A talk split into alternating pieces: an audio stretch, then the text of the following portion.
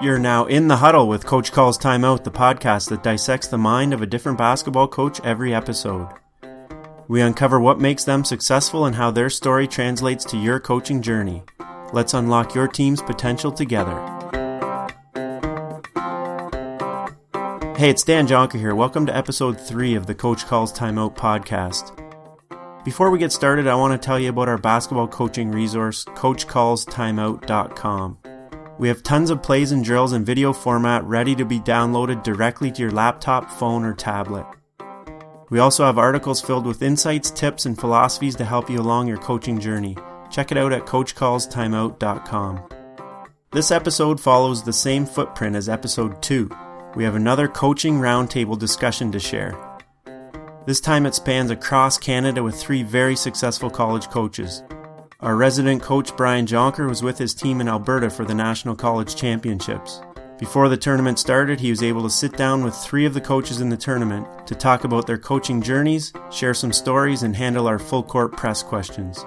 There's actually an exciting announcement to make. One of the coaches in this episode, Mike Connolly of the NAIT Ooks, won the national championship that weekend. Congratulations, coach. Let's get right to it. Welcome to Coach Calls Timeout.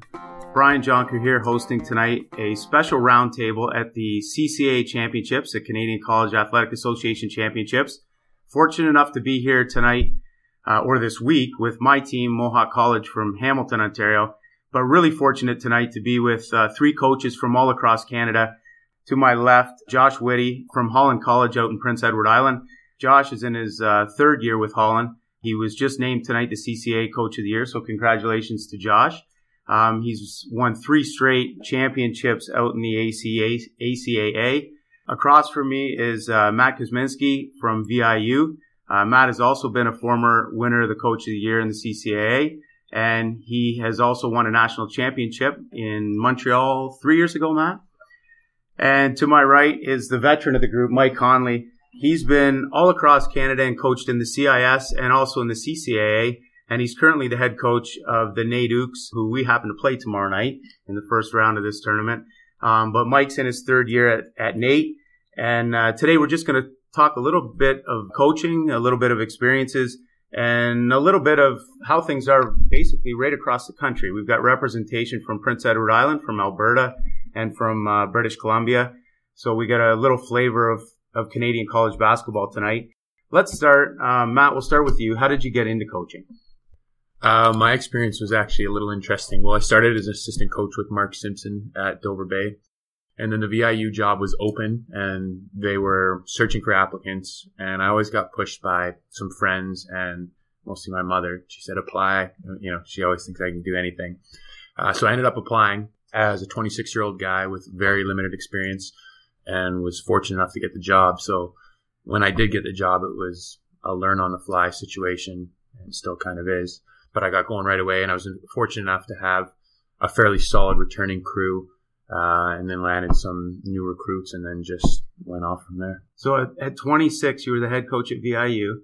Had you coached? I know you had you had played and and probably had recently finished playing uh, but had you coached at any level before you had gotten the VIU job? I coached grade eight in the year I took off between UVic and Simon Fraser, and then I coached as an assistant coach for one year with Mark Simpson of the Dover Bay Senior Boys team.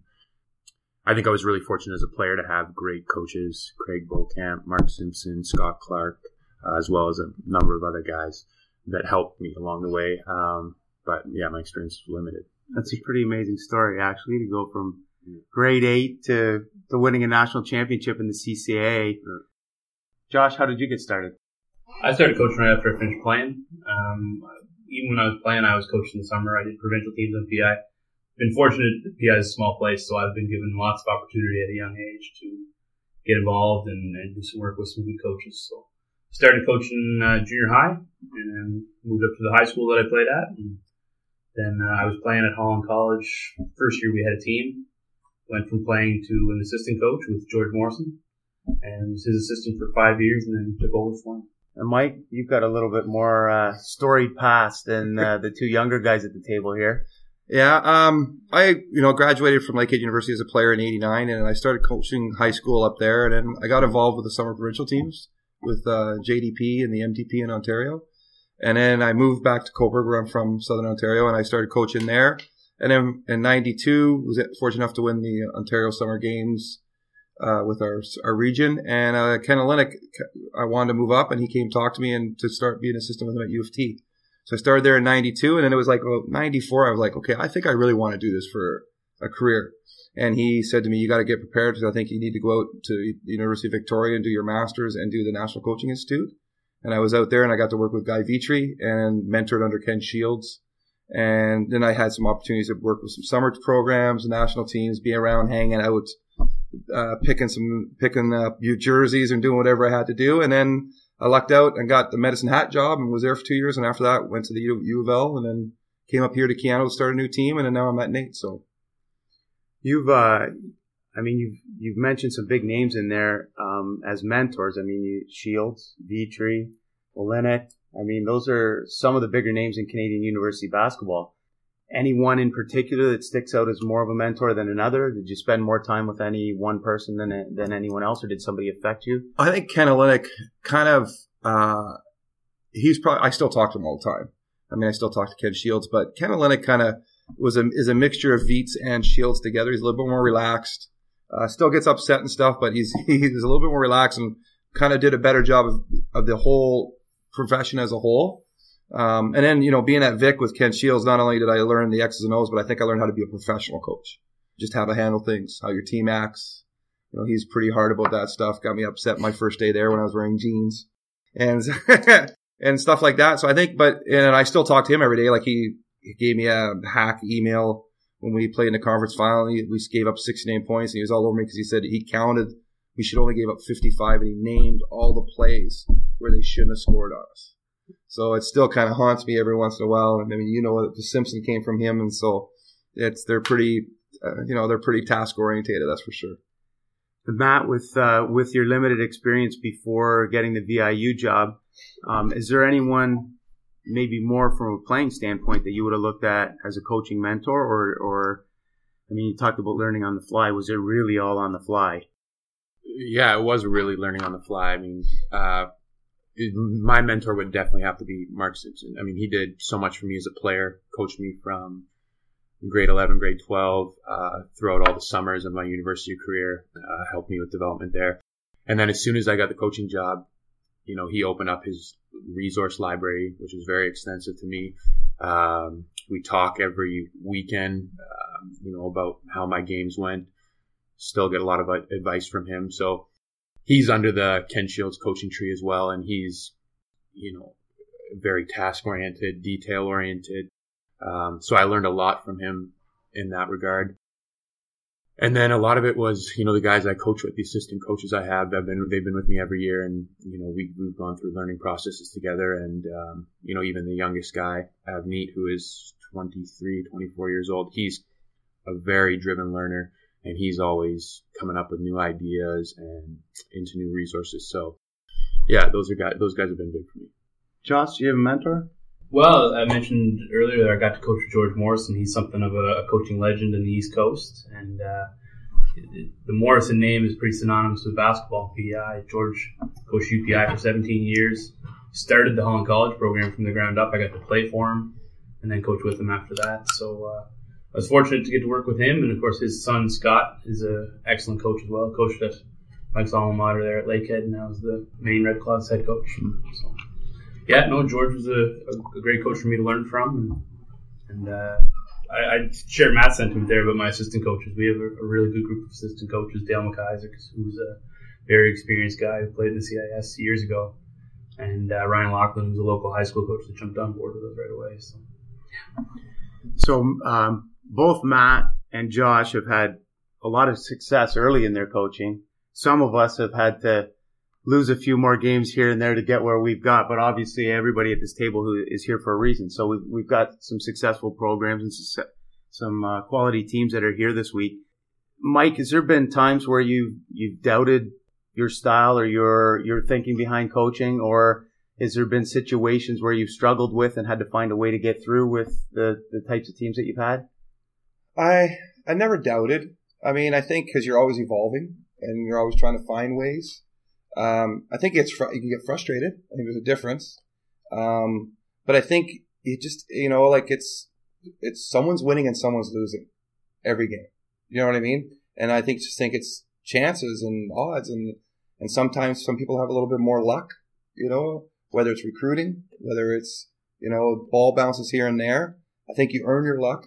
But um, I never really got down about it because I enjoy the process, right? You know, and I think as long as you're winning more games than you're losing, and then you shouldn't be judged on on who if you've won a national championship or not. You know, I think classic example is Peter Peter Campbell. Never really won a national championship, taking teams to nationals, always has a competitive program, and I don't think you can slag him for that. He's not one of our, our good coaches in Canada. Um, but I think that you know it's not only so many people can win and lose. And I think we get hung up on that. And I don't, I think there's a lot of guys out there that coach and have winning records and do some good things. And maybe they just don't win the big game every once in a while. Maybe with, you know, I guess as you get older and you keep coaching too, it's, odds are it's going to happen. if you stay, if you stay in there long enough and you keep bringing in good kids, eventually, yeah. hopefully, you if you get to the nationals enough, hopefully you're knocking on the door, and one of these days you're going to fall into one, right? Yeah, but that's right. It's uh, you yeah, it's it's complicated, that's yeah. for sure. Um, Matt, you've got guys. I mean, you're you're early into the process, but recruiting. How have you found recruiting? Because for the CCAA, for for some of the listeners, if you're not involved in in Canadian College uh, Athletic Association, our recruiting is probably more complicated than at any level. I mean, we're we don't necessarily turn out to be people's first choices in a lot of cases. Um, a lot of the kids these days think they're going D1, and then maybe the CIS, and nowadays it's prep school and JUCOs too. And then, hey, if it doesn't work out, we'll give you a call back, you know, and beg one day. But how, how have you found the recruiting scene? And uh, uh, it's you know it, has been interesting, and it's not always something I love recruiting, but typically, or particularly with the high school kids, like you said, we are not usually the first choice. Um, and being so close to UVic, you know, if anyone, if UVic wants them, they're going to probably get them over us. Um, but for us, we try to get local guys who have potential and who love the game, uh, because we spend a lot of time in the summer and the off season, uh, as well as during season, hopefully developing guys that might not necessarily play for us for the first couple years, but by third, fourth, fifth year, they're going to be quality players. And you see that on our roster now. Um, you know, local guys like Jared Dorby, Jason Fort, and Bryson Cox are all guys who, you know, started off as raw uh, players, but have committed to getting better, and now they're starters on our team, um, all stars in the division. And then as far as you know, outside of that, we have three international spots, and we just try to bring in impact guys. Uh, a lot of times, guys who are having a second or third chance because of whatever circumstances. But I feel like we have a culture at VIU, and you know, our relationship that, we build with players as coaches, uh, that we can bring in guys who come from different backgrounds, have different circumstances that they come from, and we were able to fit them in our team. We've been successful with that so far. Josh, we were talking, you and I, um, outside of the podcast earlier tonight about recruiting, and in particular, I think in an earlier interview today, you were asked about um, your Bohemian kids. Am I saying that right? Kids from the Bahamas. Mm-hmm. And your your school has an interesting relationship with the Bahamas. Can you explain a little bit about that and how that works? Yeah, uh, strategically, our International Student Improvement Office has targeted the Caribbean as a, as a location where uh, we've got some attractive programs, to students in that area. Um, so uh, Jeff Walker, who's our International Student Recruitment Manager, actually goes physically to the Bahamas a couple times a year on recruitment trips. And that has led to a really big Bahamian student population on campus. And for years before we had athletics, that was always the number one question do you have football? Do you have basketball? Do you have, what, what can we do there? And we didn't have anything. So when they started athletics, that was really the key idea behind athletics was this will help us attract more students. And our, uh, you know, we're a relatively small school. We've got 2,500 students, and that enrollment's increased every year since we've gotten athletics. But the Bahamian pipeline has has sort of uh, paid off dividends on, on the basketball court, and our football team is full of Bahamians, and our baseball team, and so on and so forth. So in the CCAA, we're allowed three international students on our teams. You could field a team of Bohemians if if we were allowed to, I guess. Yeah, 30 of them at tryouts every year. Yeah. wow. Mike, what about you recruiting? Um, we've kind of mixed it up also. I think, you know, we go into Edmonton, we've got, we've got a system right now we got going where we're recruiting young kids to redshirt. And, and then like we have five kids, local city kids that are working hard, lots of potential and they're not playing this weekend and they're on dress. And then next year we graduate four guys, they'll move in and we'll recruit, recruit to that. And then we follow the same thing about the three imports that we want to get impact players and that's going to help you to grow. Now we also have a line. We have a good relationship with uh, the U of A. Uh, Barnaby was one of my assistants at U of L, and so there's kids that maybe he can't get into school that he wants. We look at that. We help him out that way, and we'll do we'll do that kind of transition. And we've been fortunate enough because I got Donnie Moss through Morrison because if he was going to go through to Lake to Lakehead for the MBA, and we have an MBA and a banking program, so he ended up coming to us. And then from him, he like I said today, he's the guy that's been getting all our recruits for them we have connections over my years. I've lots of connections with people. So getting the internationals for me and getting some of that is not really that difficult. We have lots of opportunities. Lots just of international kids looking to play. Yeah, and just even across the states, I have friends that are coaching JUCOs and coaching here from my university days because we'd still bring in a couple of kids coming up. But right now, we're trying to follow, follow the formula. Kind of what what uh, Matt said is that we want to bring in young local kids and develop them, and we run skills all summer and do that too you know, and those five kids that are sitting on our bench will, you know, we've got all those positions ready to go and they'll step in and, you know, they won't start, but they'll start developing. And by their third year, they'll be a big part of it. And we should be recruiting to our red shirts. That's going to be our philosophy for a while to get that done. And I know always keep our imports, but our imports, we, they've got three and five years, four years eligibility left. So we'll have them for a while too. When you talk to coaches, high school coaches, or even athletes themselves in high school, one of the big questions I always get is, well, what, tell, tell my kids, what do you look for when you come to recruit? What, what do you guys look for, Matt?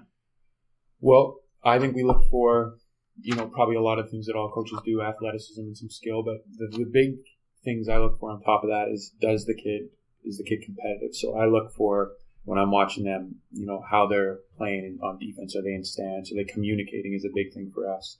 Uh, how do they interact with their teammates? Um, and then when I talk to the coaches, I, I, one of the first questions I'll ask is, you know, what kind of player person are they? Are they gym rat? So a big thing for us because if we're going to get a local guy, they got to be they got to have some love for the game so that they can get better. So that's right up there. Obviously, there's questions about what they are as a student, um, and then for our American players, it's a little different because we have such a small budget. We can't always afford to bring them up for visits. So it's technology's help. We can see a lot of video. We can FaceTime with them. Um, but other than that, you, are sort of rolling the dice a bit. It's worked out well for us so far. But anything on top of that, Mike, that you look for? Guys with long arms. Yeah. Length is always. I, oh, no, I, it's true. true. It's, it's very true. First thing you walk in a gym, like, oh, that guy's yeah. long. I look at him, and I kind of look at the same thing. You know, how do they compete? How do they get after it? You know, how are they playing defense? Stuff like that. And do they love the game? Because I always say to a kid, you got to love the game. And they look at me, oh, I love the game. No, you really have to love the game because there's days you're going to hate me. Mm-hmm. And days that you hate me, the more that you love the game, you'll get through it. And you come back. Yeah. And that's, I think that's a big thing. And, you know, I think we underestimate toughness and resiliency in kids. And I think that when you look at that, you got a kid that's resilient and tough that won't give up, keep battling, keep playing. You can go places with that kid. Yeah. Josh? Yeah, I certainly echo a lot of things that were said by the other coaches there. But one of the things that we look at now is versatility. You know, kind of guard, rebound, kind of forward, put the ball on the floor. And those are skills that, like, with, with our roster right now, it's not even like I made a joke about point guards earlier, but like we just have guards and forwards. There's not really a position breakdown anymore for us. So versatility is a big one. We've got lots of guys that are interchangeable, and that's what we're looking for. I think too the way we talked about recruiting and, and us being kind of the second choice to everybody I think as coaches, if if we can't adapt, yeah. you know, oh, you're not going to have the same kind of team that you always want to have. Um, we're very different than we were last year. We, we were yeah. big last year. Now we're small. Um, but I two two things that we look for with length is is for sure one, and I always look for body language too. Yeah. I'm I'm interested in Huge. how a guy reacts to a bad call or mm-hmm. being taken out of a game. Does he pull his shirt out of his yep. shorts and go sit at the end of the bench? You know, all those types of little things. And I think players don't realize how much coaches sit and actually watch that stuff when they're at games. But um, I think as we get older, we look at those things. I think it as uh, you know, I'll be the first to admit it. Like you know, we had a decent year, but it was also pain in the ass year last year. You know, with and and I think that you know as I get older, I look at like I just don't want to deal with that crap anymore. Do you know what I mean? And and you know you think about it, and now it's kind of you kind of get solidified in what you're doing. I'm not saying we get stuck in our ways because I I agree. I think we wrote we fix from big to small and we adapt to what we have. But I just know for me, it's just like I just don't want to deal. If you, I want to, the best time is when you close the gym doors. You work with your guys. Yeah. I don't, I don't care about the games and playing in this. Like you know, I, yeah, we love to, but I mean, for me, if what I enjoy is close the door and we're trying to get better. And we can be honest with each other and we can get after it. And we can do things. And when you see that growth and development, if you got kids that want to do that every time they step in, then it's enjoyable. And that's the thing I can take over the years. And it doesn't always hit you early, it hits you later. But I just, right now, I don't mind having kids that will make silly mistakes and do stupid things. I just don't, won't, don't want to take any bad people That's anymore. that's exactly. It took me five years to figure that out. I I spent the first five years chasing any guy that could really play without considering how they fit in character wise, and we weren't successful. And six years ago, we made a conscious effort to say we're going to recruit good people. Yep. Good people, good support at home, good families, interested in school, and by no coincidence, we're sitting here for the third time in five years. Uh, you know, it's good people get you a long way. I think. You have to get burned to learn, almost. Though, Yeah. isn't that the truth? Oh, it is. You know, and I, I totally agree with what you guys are saying. And we've had some instances where we've had you know players who didn't necessarily fit. The thing I find too is, and we talked about it with being a full time teacher, a coach, uh, just having the one year old kid now. The having good guys makes this job you can maintain because I, this year I've been with all that stuff it, it's drained and like whatever happens this weekend come Sunday we get some free time some family time like that's a good thing Yeah. um, but having good quality guys where you don't have to worry about them uh, you know and the guys you know are going to do the right thing for your program it, it's huge I think Makes a big difference. Yeah, just on, on Matt's point there, uh, we're having good guys and having a family. I've got a six year old son who's now old enough to be around the team all the time. He just idolizes the guys. Yeah. So it really helps when you know your kid's in the living room pretending to be one of them that you know that's a really good kid, and that makes a huge difference. And, and we're there now. I don't know that we were always there.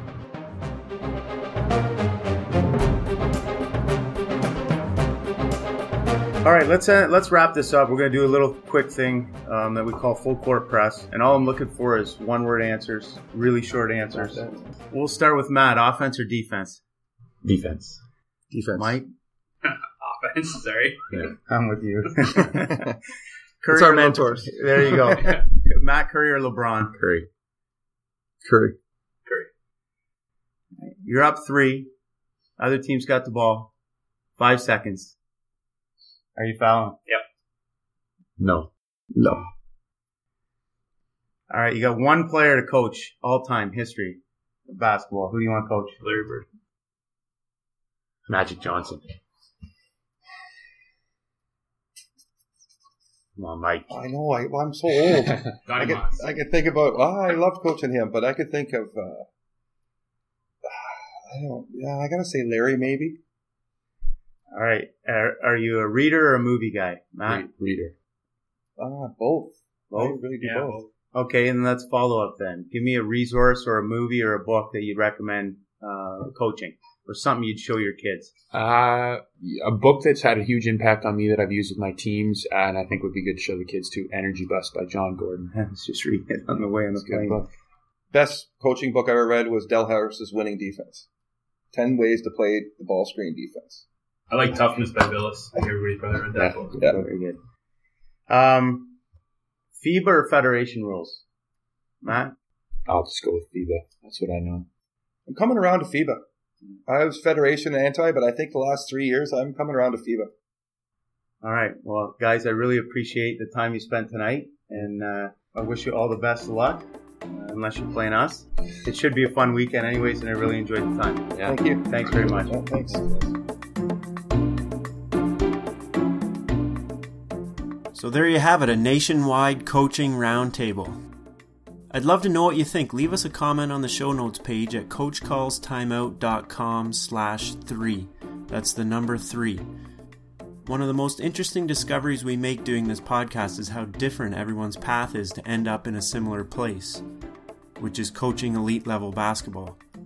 There's a common ground that these coaches shared. They surrounded themselves with good people, whether it's through mentors or their players. All three of the coaches in this episode were competing for a national title thanks to the support systems that they've developed. Again, congratulations to Coach Connolly of the NAIT Ooks who got to cut down the nets at the end of the national championship tournament. Our next podcast episode is with a young coach, Kenold Knight, who just finished his first season at Hill Academy, an Ontario prep school, and he's also the director of UPlay, one of the more successful AAU programs in Ontario. In our discussion, we'll explore the AAU and prep school scene in Canada. If you enjoyed this podcast, please help us get noticed by iTunes or wherever you listen to podcasts, and subscribe or leave us a review. Reviews go a long way in helping others find us. You can also go to the show notes page and share it on social media. CoachCallsTimeout.com slash 3. I've also put a link on that page to our newest article about the range of emotions that come with ending the season. I think you'll really like it. Thanks for all your support. We're really enjoying doing this podcast, and we'll talk to you again in two weeks.